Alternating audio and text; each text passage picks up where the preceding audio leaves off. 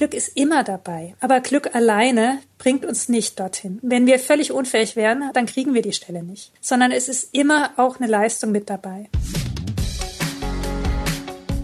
Ideen für ein besseres Leben haben wir alle. Aber wie setzen wir sie im Alltag um?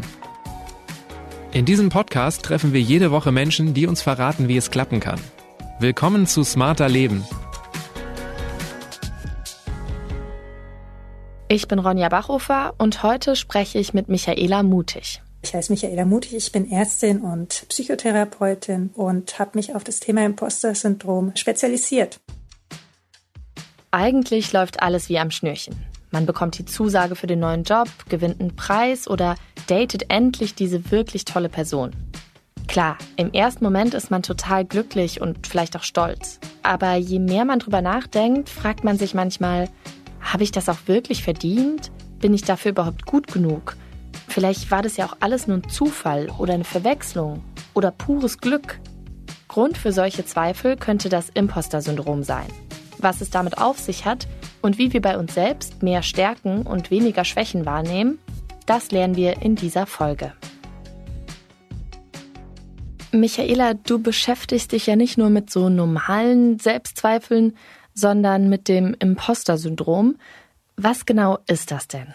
Also vielleicht als allererstes, eigentlich ist der Name Imposter-Syndrom falsch, aber darunter kennen wir alle das und deswegen verwende ich den Begriff mittlerweile auch. Ganz offiziell heißt es Imposter-Phänomen, weil Syndrom klingt ja schon nach Krankheit und das Imposter-Phänomen ist keine Krankheit. Mhm.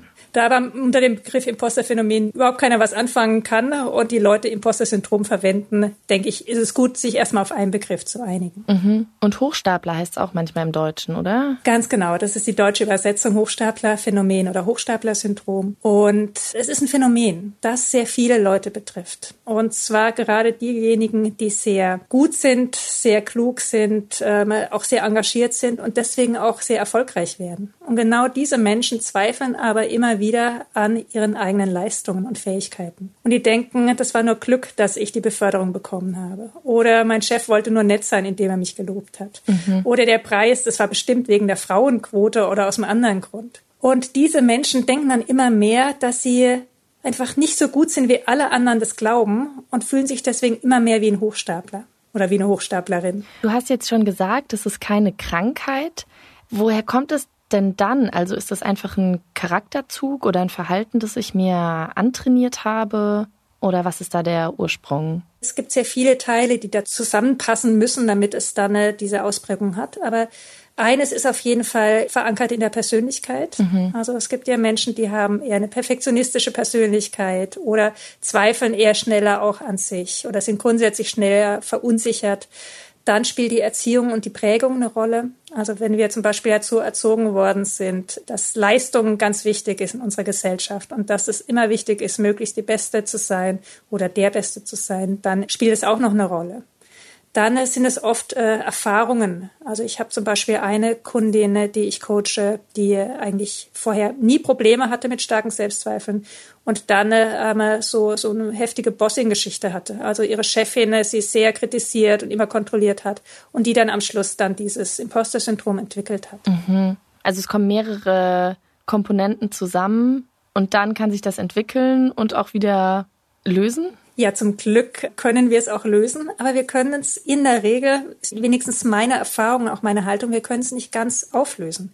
Weil, wie gesagt, es ist ja auch Teil unserer Persönlichkeit. Ich bin betroffen und ich habe das Imposter-Syndrom wunderbar im Griff. Mhm. Und trotzdem gibt es immer wieder auch mal Phasen, wo dann doch diese Selbstzweifel kommen, wo dann doch dieses Gefühl kommt, bin ich denn wirklich jetzt gut genug? Was denken denn die anderen? Das Schöne ist aber, man kann sehr gut lernen, damit umzugehen und dem Ganzen nicht so viel Raum zu geben, nicht so viel Beachtung zu geben, sondern einfach zu sagen, ach ja, da ist ja wieder mein kleiner Hochstapler, der macht mir gerade wieder das Leben schwer. Ich muss dem ja nicht glauben. Mhm. So Selbstzweifel alleine, die vielleicht ein Persönlichkeitsmerkmal sind, machen jetzt aber nicht das Imposter-Syndrom direkt, oder? Also was ist denn der Unterschied zwischen Selbstzweifeln und wirklich diesem Imposter-Phänomen? Eigentlich hat ja jeder Mensch irgendwie Selbstzweifel. Gerade dann, wenn wir eine neue Herausforderung annehmen, eine neue Stelle zum Beispiel oder zum Beispiel Mutter werden. Mhm. Also etwas, was Neues, was wir noch nicht einschätzen können, ob wir da drin gut sind. Und dann haben wir in der Regel alle Selbstzweifel. Da würde ich sagen, ist es auch ganz normal, Selbstzweifel zu haben. Mhm. Und diese Selbstzweifel werden aber besser, je länger wir in diese Rolle reinwachsen. Je mehr wir die Erfahrung machen, hey, das klappt ja, das kriege ich schon irgendwie hin und ähm, ich kann diese Stelle gut ausfüllen oder ich kann meine Mutterrolle gut ausfüllen, dann gewinnen wir Sicherheit und dann nehmen diese Selbstzweifel ab. Und das ist der normale Verlauf. Und beim Imposter-Syndrom ist es anders. Da ist es so, je besser wir werden, desto mehr Selbstzweifel kriegen wir. Woher kommt diese Schieflage, also dass Menschen mit Imposter-Syndrom es schlechter geht, je erfolgreicher sie sind? Das liegt daran, dass wir nämlich nicht glauben, dass wir besser werden und äh, spüren aber immer mehr, dass die Leute von uns immer mehr erwarten. Je besser wir werden, desto mehr steigen die Erwartungen von außen. Und äh, wenn wir selber aber gleichzeitig nicht gelernt haben, dass wir doch recht gut sind, dann äh, wird diese Diskrepanz immer größer und dadurch wird der Druck auch immer größer. Ich konnte das bei mir sehr schön beobachten, dass ich mir diese Erfolge auch klein geredet habe. Mhm. Dass als ich befördert worden bin, dass ich dachte, das war einfach nur, weil ich zur richtigen Zeit am richtigen Fleck war. Oder auch, weil der Chef mich schon kannte und deswegen auch weiß, dass ich sehr loyal bin.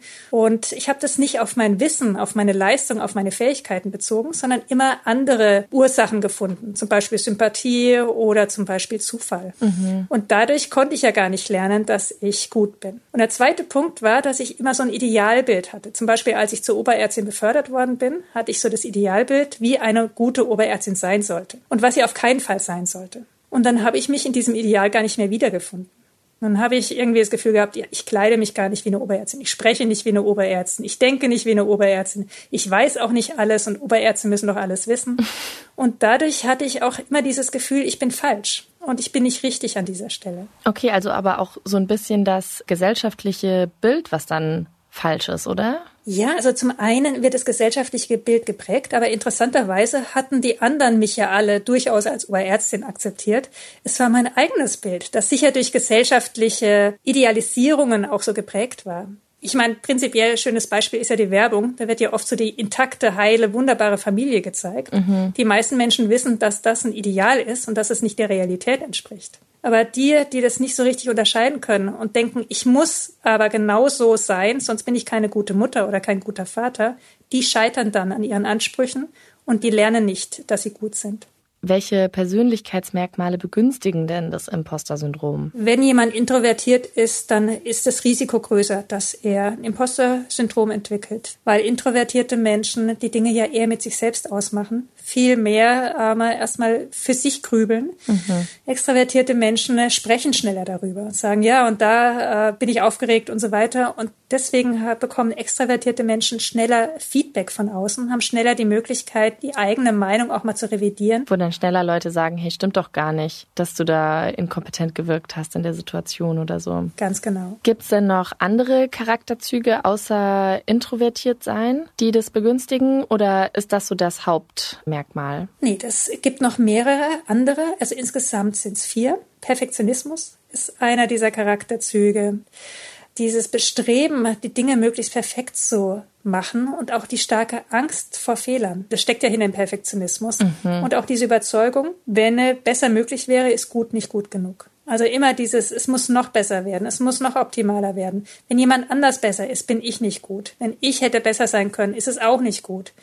Und das führt natürlich ganz klar dazu, dass wir Imposter-Syndrom entwickeln, weil wir können es ja nie perfekt machen. Es mhm. ist also nie gut genug. Und wenn andere sagen, das ist doch super und ich selber habe drin, es ist nicht gut genug, dann gibt es diese Diskrepanz und dann entsteht das, dass ich dann denke, wenn die wüssten ne, und in Wirklichkeit mache ich denen nur was vor. Aber dann glaubt man auch eher sich selbst jetzt als den anderen, ne? Das ist so. Das ist übrigens immer so.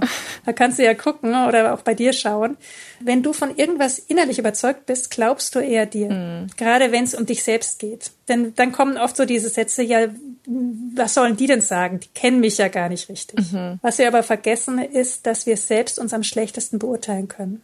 Wir haben da wirklich so, ein, so eine angeborene, verzerrte Wahrnehmung mit uns. Wir sind mit uns grundsätzlich immer strenger als mit anderen. Mhm. Ja, wie wenn man sich im Video sieht oder die Stimme hört und dann denkt, oh Gott, das klingt ja schrecklich. Ganz genau, ganz genau. Jetzt hatten wir Introvertiertheit, Perfektionismus, Du hast gesagt, es gibt vier Merkmale. Was sind die anderen beiden? Mhm. Das dritte ist so ein bisschen ein sperriger Begriff. Das heißt Neurotizismus. Und das klingt auch so irgendwie ein bisschen abwertend. Das bedeutet aber vor allem, dass wir Dinge negativ oft verarbeiten und schnell zu persönlich nehmen. Mhm. Also wenn ich irgendwie im Flur entlang laufe und der Chef kommt mir entgegen und er runzelt die Stirn und grüßt nicht, obwohl ich ihn gerade grüße. Dann äh, ist sofort dieser Gedanke da, das liegt an mir, ich habe den irgendwie verärgert, was habe ich falsch gemacht. Mhm. Und das vierte? Das vierte ist ein geringer Selbstwert. Also das braucht's auch damit wir an uns selber zweifeln. Wie bildet sich denn so ein Selbstwert? Der Selbstwert ist der Wert, den wir uns selbst beimessen. Und wir haben oft gelernt, was einen Menschen wertvoll macht. Das haben wir in unserer Kindheit gelernt.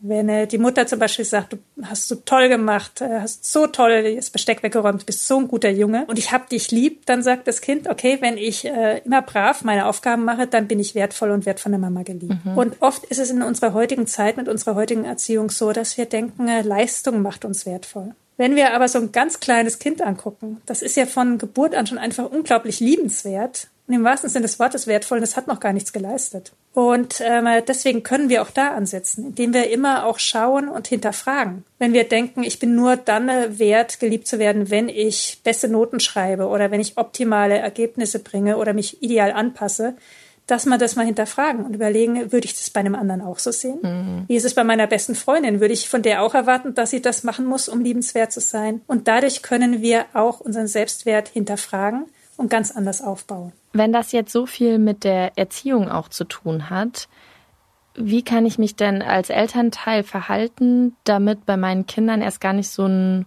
Hochstapler-Syndrom entsteht? Also ich kann das ja schon mit meiner Erziehung noch bestärken oder abmildern, oder? Das Problem ist, dass wir teilweise ja auch nicht genau wissen, ne, was ist denn das richtige Maß. Mhm. Und zu wissen, okay, das schadet, heißt noch nicht, dass man es dann genau richtig macht, sondern man könnte eventuell ins andere Extrem fallen. So gibt es zum Beispiel die zwei Extreme bei der Elternerziehung. Entweder alles, was das Kind macht, ist nicht gut genug. Das fördert Imposter-Syndrom. Also Kind schreibt eine Eins, äh, Mutter fragt, warst du denn auch der Beste? Wieder gab es noch jemand, der noch besser war? Ja, dann ist es nicht gut. Mhm. Oder warum war es keine Eins plus? Warum war da ein Fehler drin? Das führt natürlich äh, zu einer Verstärkung dieser Veranlagung, führt eher dazu, dass das Kind immer dieses Gefühl kriegt, ich bin nicht gut genug. Wenn jetzt die Eltern alles toll finden, dieses Kind ist ja so begabt und so weiter, das Kind hat einfach nur einen Strich gemalt auf dem Papier, wow, das ist toll und das müssen wir aufhängen und so weiter, dann lernt das Kind erstmal, es ist unglaublich begabt, es ist besser als alle anderen, es ist wow. Und dann kommt es in die Schule und stellt fest, alle anderen Kinder können auch Striche zeichnen mhm. und der Lehrer findet es gar nicht so toll. Und dann kommt schon so das Erste, was ist mit mir nicht in Ordnung? Und weil es nicht denkt, dass die Eltern falsch gedacht haben oder falsch gehandelt haben, denkt das Kind, ich muss falsch sein ich bin doch nicht so, aber ich darf es meinen Eltern nicht zeigen. Die glauben an mich, aber ich in Wirklichkeit bin ich nicht gut. Also als Elternteil immer mal loben, aber jetzt auch nicht zu überschwänglich. Ja, das Beste ist wirklich ein klares und konkretes, faires Feedback zu geben. Mhm. Also wenn ein Kind was toll gemacht hat, darf man loben. Und auch am besten auch erklären, warum man das toll gefunden hat, dass das Kind es auch besser einordnen kann. Wenn das Kind irgendwas nicht toll gemacht hat, darf man tadeln und kritisieren je konkreter und klarer so ein Feedback ist, desto einfacher ist es für das Kind wirklich abzuschätzen, wo stehe ich, was kann ich, was kann ich nicht. Das Imposter-Syndrom kann also ganz unterschiedliche Ursprünge haben und meistens kommen mehrere Komponenten zusammen, damit es entsteht. Äußert sich das denn auch anders, je nachdem, was jetzt so die Auslöser waren? Die Ausprägung ist eigentlich bei jedem gleich zum Beispiel ganz, ganz, ganz starken Erfolgsdruck. Mhm. Die Menschen haben zum einen Angst davor, erfolgreich zu sein und haben gleichzeitig Angst davor, nicht erfolgreich zu sein. Das heißt, wie man es macht, ist es verkehrt. Und starke Versagensängste. Auch diese Frage, was denken die anderen? Also diese ganz starke Ausrichtung an der Meinung anderer gehört dazu. Also was denken die anderen? Ich will die bloß nicht enttäuschen. Und was ist, wenn die merken, dass ich eigentlich das gar nicht kann und gar nicht bin? Also diese Gedanken sind auch sehr typisch. Dann kommen ja auch noch körperliche Sachen dazu. Also äh, dann kommt der Stress dazu und die Auswirkungen, die körperlichen Auswirkungen von Stress. Also schlaflose Nächte, dann hoher Blutdruck teilweise, Herzrasen. Die Leute werden schneller krank und fehlen auch häufiger bei der Arbeit, weil sie einfach psychisch die Belastung dann zu groß ist. Also Richtung Burnout dann auch? Mhm, ganz genau. Ist denn eine dieser Arten besser oder schlechter therapierbar? Sie sind eigentlich alle gleich behandelbar. Bei ganz leichten Ausprägungen muss man teilweise gar nicht viel machen. Mhm. Bei einer ganz leichten Ausprägung hilft es einfach zu wissen, es gibt das Imposter-Syndrom, hilft es zu wissen, okay, ich habe das und hilft es zu wissen, äh, ich bin da nicht mit alleine. Und wenn sich diejenigen dann mit anderen darüber austauschen und immer mehr auch merken, das geht anderen genauso, dann kommen die wunderbar im Leben zurecht. Mhm.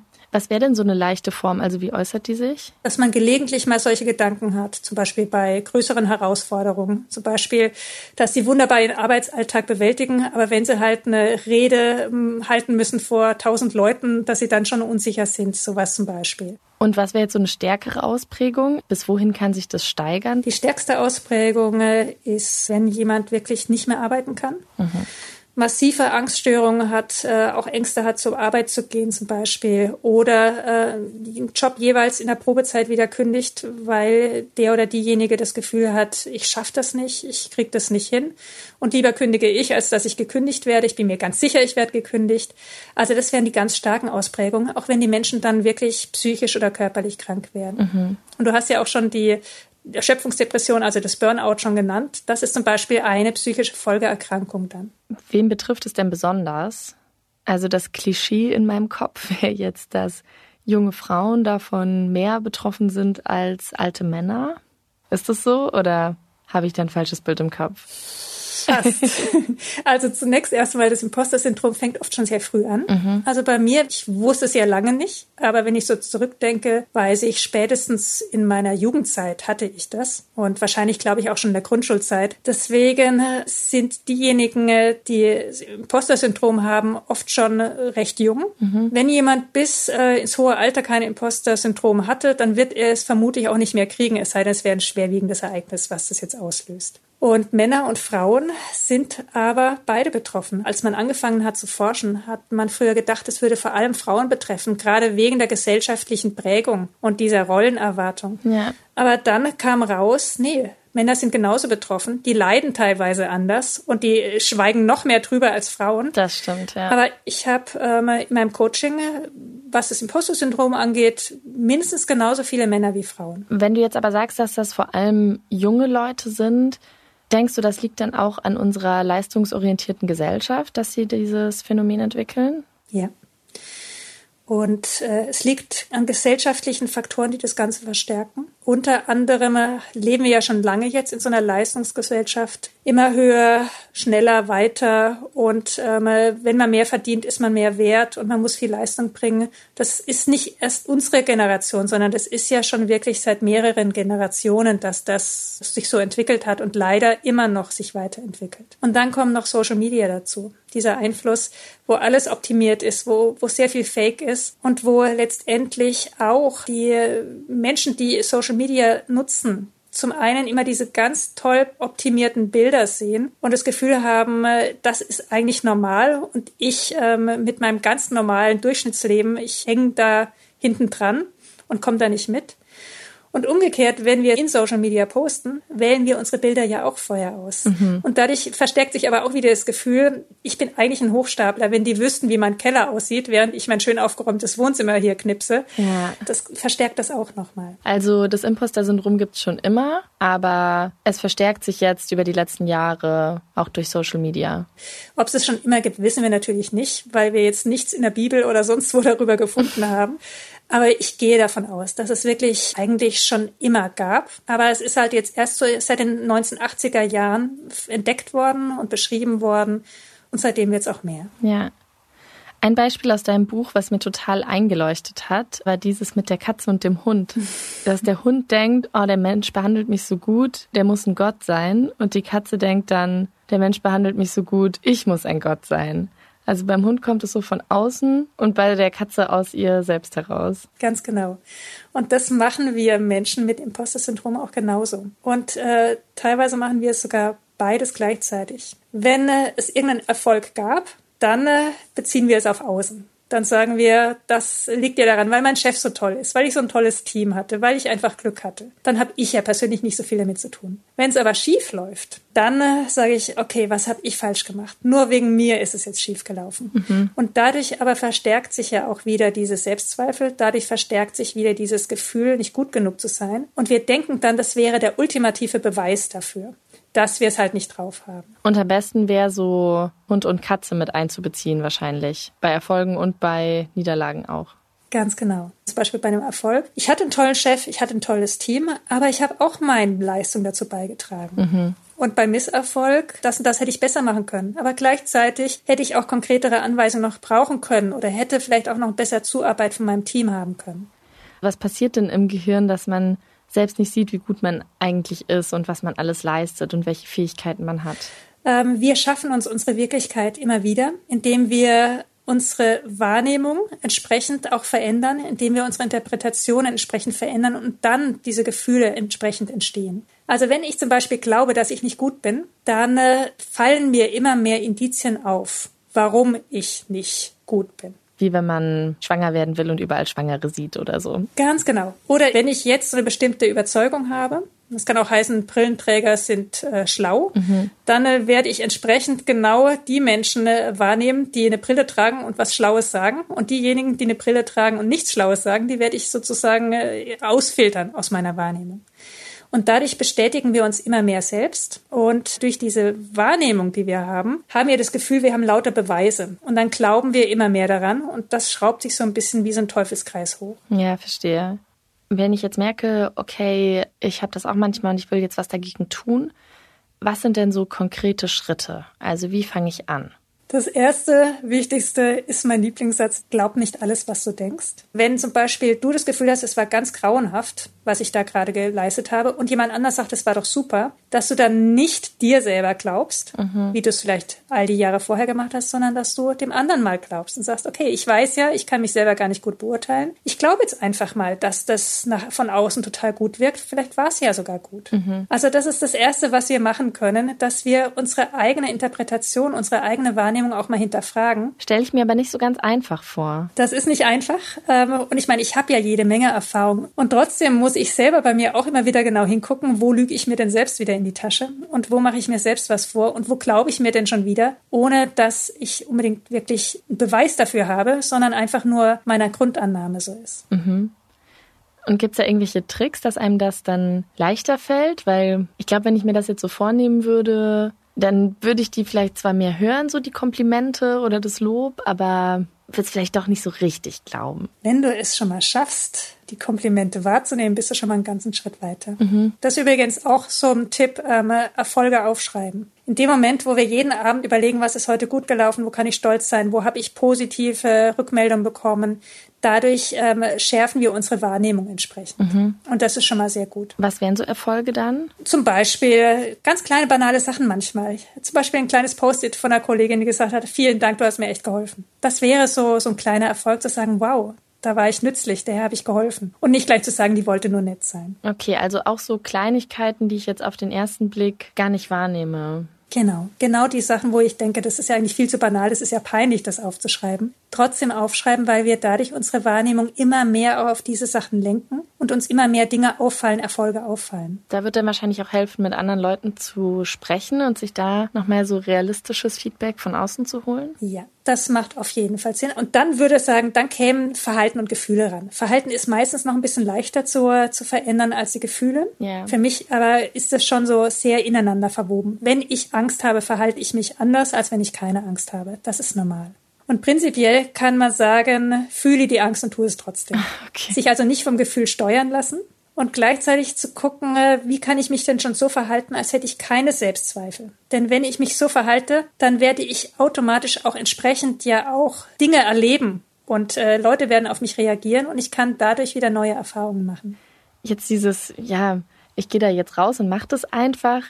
Ich weiß nicht, aber dann fühle ich das ja noch nicht richtig. Was kann mir denn dabei helfen, wirklich dieses Gefühl zu bekommen von, ich kann das. Das Gefühl kommt erst ganz, ganz spät. Und im konkreten Fall würde es zum Beispiel heißen, ich muss einen Vortrag halten vor vielen Leuten. Mein Gefühl sagt, melde dich krank. Mein Gefühl sagt, äh, im schlimmsten Falle stolperst du einfach auf der Stufe, brichst dir ein Bein und musst keinen Vortrag halten. Ja. Oder mein Gefühl sagt schon viel vorher, diesen Vortrag nimmst du auf keinen Fall an. Wenn ich dem Gefühl folgen würde, würde sich das Imposter-Syndrom verstärken, weil ich dadurch ja wieder einen Beweis hatte, noch nicht mal das kriege ich hin. Mhm. Kein Wunder, dass ich äh, das nicht schaffe ähm, und ich verstärke das Imposter-Syndrom. Wenn ich rausgehe, bippere ich vor Angst Dann stehe ich vor den Leuten und ich habe Angst. Und ich werde wahrscheinlich auch stottern und ich werde wahrscheinlich auch Fehler machen. Mhm. Ich habe aber dann die Möglichkeit, dass die Leute anschließend sagen, hey, super Vortrag, prima, toll gemacht. Und das kann dazu führen, dass dann anschließend ich selbst vielleicht den nächsten Vortrag mir auch wieder zutraue. Mhm. Was aber wichtig ist, ist nach dem Vortrag nicht die Fehler suchen. Es muss ein gutes Gefühl sein dann, ne, danach. Genau. Nach jedem Vortrag habe ich damals gesagt, da habe ich mich verhaspelt, da habe ich eine Frage nicht beantwortet, da habe ich nochmal neu ansitzen müssen, da bin ich rot geworden. Und dann hatte ich natürlich wieder Angst vor dem nächsten Vortrag. Ja. Und irgendwann habe ich gesagt, das bringt mich doch nicht weiter, jetzt mache ich das nicht. Und ich habe mir nach jedem Vortrag auch rausgesucht, was habe ich denn gut gemacht. Mhm. Und würde dann auch helfen, sich dann schon so selbstbewusst hinzustellen, Schultern zurück und so, das gaukelt einem ja dann vor, dass man sich selbstbewusst fühlt. Unser Körper registriert unsere Körperhaltung, unsere Atmung und so weiter. Wenn wir schnell und flach atmen, sagt auch der Körper, schnelle und flache Atmung, Stress. Wenn wir tief atmen und langsam atmen, ist das ja eigentlich eine Atmung, die wir bei Entspannung haben. Und dadurch können wir aber so ein bisschen das Gehirn verwirren, das vielleicht dann denkt, okay, wir sind vielleicht doch nicht so gestresst, wir sind vielleicht entspannter und entsprechend dann weniger Stresshormone ausgeschüttet werden. Wenn ich mir das jetzt immer wieder bewusst mache, was ich alles gut gemacht habe, laufe ich dann nicht Gefahr, mich auch selbst zu überschätzen? Auch das ist eine Angst, die ich so oft schon von meinen Kunden gehört habe. Ganz, ganz oft. Und wir haben immer so die Angst, wenn wir nur einen Schritt in Richtung Mitte gehen, dass wir dann schon im anderen Extrem landen. Aber das ist nicht der Fall. Also wenn Menschen mit Imposter-Syndrom denken, so, boah, jetzt war ich ganz schön hart vielleicht, dann ist das genau richtig. Das ist ähnlich wie wenn du draußen im Winter bist und dann kommst du in einen normal geheizten Raum und denkst, wow, ist es hier warm, weil du einfach das nicht gewohnt bist. Und wenn du eine längere Zeit dich im Raum aufhältst, wirst du merken, es ist normal temperiert. Und so ist es, wenn du jetzt aus einem Extrem dich rausbewegst, kommt es dir alles viel zu viel und, und unnatürlich äh, vor. Aber in Wirklichkeit bist du da immer noch ganz normal, beziehungsweise wahrscheinlich noch weit vom Normalen entfernt als ich dein Buch gelesen habe, habe ich mir an manchen Stellen auch gedacht, boah, so ist das bei mir auch, das kenne ich, das Gefühl. Und an anderen dachte ich auch wieder, nee, da bin ich das komplette Gegenteil. Was sind denn jetzt so sichere Indikatoren, ob ich das Imposter-Syndrom habe oder nicht? Es gibt mittlerweile mehrere Testungen und der bekannteste ist von Pauline Clance, die das auch zum ersten Mal beschrieben hat, selbst entwickelt. Den gibt es auch in der deutschen Version. Also das ist so ein Fragebogen von 20 Fragen. Dadurch kann man sehr schnell auch rauskriegen, bin ich betroffen und wenn ja, wie schwer. Es gibt unterschiedliche Schweregrade. Zweifelst du denn jetzt trotzdem manchmal noch an deinen Fähigkeiten? Oder hast du das ganz Natürlich. überwunden? Okay. Nein, immer wieder. Wenn ich jeden Tag äh, mehrere Coachingstunden habe, da zweifle ich in der Regel nicht bei jemandem, mit dem ich schon, was weiß ich, äh, lange arbeite. Aber wenn ein neuer Kunde kommt, ist schon so dieses, oh je, hoffentlich, wie findet er mich? Das ist normal. Mhm. Und ähm, solche Gedanken kommen immer wieder.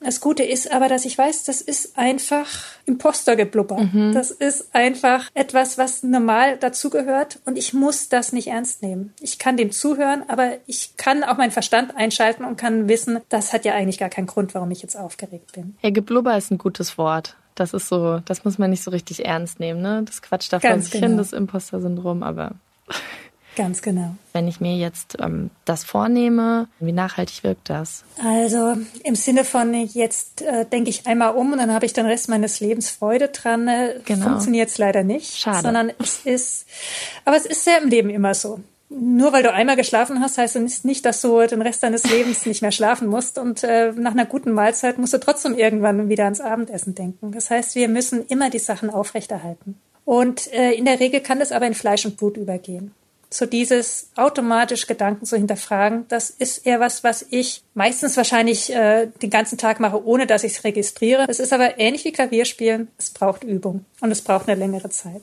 Wie lange dauert es dann oder wie lange hat es bei dir gedauert, bis sich dann wirklich was ändert? Also so die ersten Veränderungen, große Veränderungen sind schon in wenigen Monaten auch sichtbar. Also ich habe so bei mir überlegt, ich würde sagen, dass sich so zwei Jahre, in zwei Jahren sich deutlich was verändert hat. Also dass ich so sage, was weiß ich zum Beispiel 2018 hätte ich mir noch nicht zugetraut, zum Beispiel auch so ein Interview zu geben. Mhm. Und 2020 war das schon, es war mit Aufregung möglich, aber es war möglich. Und mittlerweile, dass ich mich eher über solche Interviews freue und ich würde sagen, ganz normales Maß an Lampenfieber und Aufregung habe, aber nichts, was äh, ungewöhnlich ist, sondern wie bei jedem anderen Menschen auch. Mhm. Okay, aber insgesamt, also man braucht schon einen langen Atem, was ja auch klar ist, wenn man das über Jahre oder Jahrzehnte verinnerlicht hat, dieses Denken. Wie verhindere ich denn dann, dass ich zurück in alte Muster falle? Wenn ich das jetzt geschafft habe und ja, da mein Denken verändere, wie halte ich das aufrecht? Du wirst in alte Muster fallen. Was du machen kannst, ist so schnell wie möglich wieder raus aus dem alten Muster. Also das, das Wichtigste erste ist bemerken, wenn du wieder im alten Muster bist und raus. Und je häufiger das passiert, desto schneller wirst du merken, wenn du im alten Muster bist. Und irgendwann wirst du es merken, bevor du ins alte Muster fällst. Mhm. Aber wie du das verhindern kannst, so lange im alten Muster zu bleiben, ist dich immer wieder auch mal zu hinterfragen, immer wieder diese Selbstreflexion, auch sich selber mal zuhören, zu lauschen und zu gucken, was denke ich denn da gerade, was mir gerade Angst macht. Das kann schon mal helfen, um dich auch zu beobachten und zu hinterfragen. Wann kann ich das denn alleine überhaupt schaffen? Also zum Beispiel mit so einer Podcast-Folge, die ich jetzt gehört habe, oder mit einem Buch, das ich lese. Und wann brauche ich Unterstützung auch von außen? Es kommt immer darauf an, wie stark es ausgeprägt ist. Wenn du eine leichte Ausprägung hast oder eine mittelgradige, reicht es durchaus zum Beispiel auch, das zu wissen, dass es so ist und auch die eigenen Interpretationen mal zuzuhören und mal in Frage zu stellen. Das kann durchaus reichen. Als erstes kann man die Sachen selber erstmal ausprobieren, die wir ja auch besprochen haben. Mhm. Und wenn das aber nicht ausreicht und wenn man dann nach wenigen Wochen sieht, dass ich komme eigentlich nicht weiter und es funktioniert bei mir nicht, dann ist es eine gute Chance zu sagen, okay, dann suche ich mir jemanden, der mit mir gemeinsam das macht. Weil im Sumpf drinnen ist es schwerer rauszukommen, als wenn, wenn jemand am Rand steht und die Hand hinstreckt. Ja, danke dir, Michaela, dass du von deinen Erfahrungen berichtet hast und für die ganzen Tipps. Gerne, hat mir sehr Spaß gemacht. Noch mehr zum Imposter-Syndrom schreibt Michaela Mutig in ihrem Buch Und morgen fliege ich auf. Den Link dazu gibt's in den Shownotes dieser Folge. Feedback oder Themenvorschläge erreichen mich als Mail an smarterleben.spiegel.de oder als Text- oder Sprachnachricht per WhatsApp an die 0151 728 29 182. Ich lese mir dann alles durch. Die nächste Episode von Smarter Leben erscheint dann am kommenden Samstag auf spiegel.de und überall, wo es Podcasts gibt. Danke an Marc Lux für die Produktion und das Sounddesign und an Olaf Häuser und Celine Schuster für die redaktionelle Unterstützung bei dieser Folge. Ich bin Ronja Bachofer und ich freue mich aufs nächste Mal. Tschüss.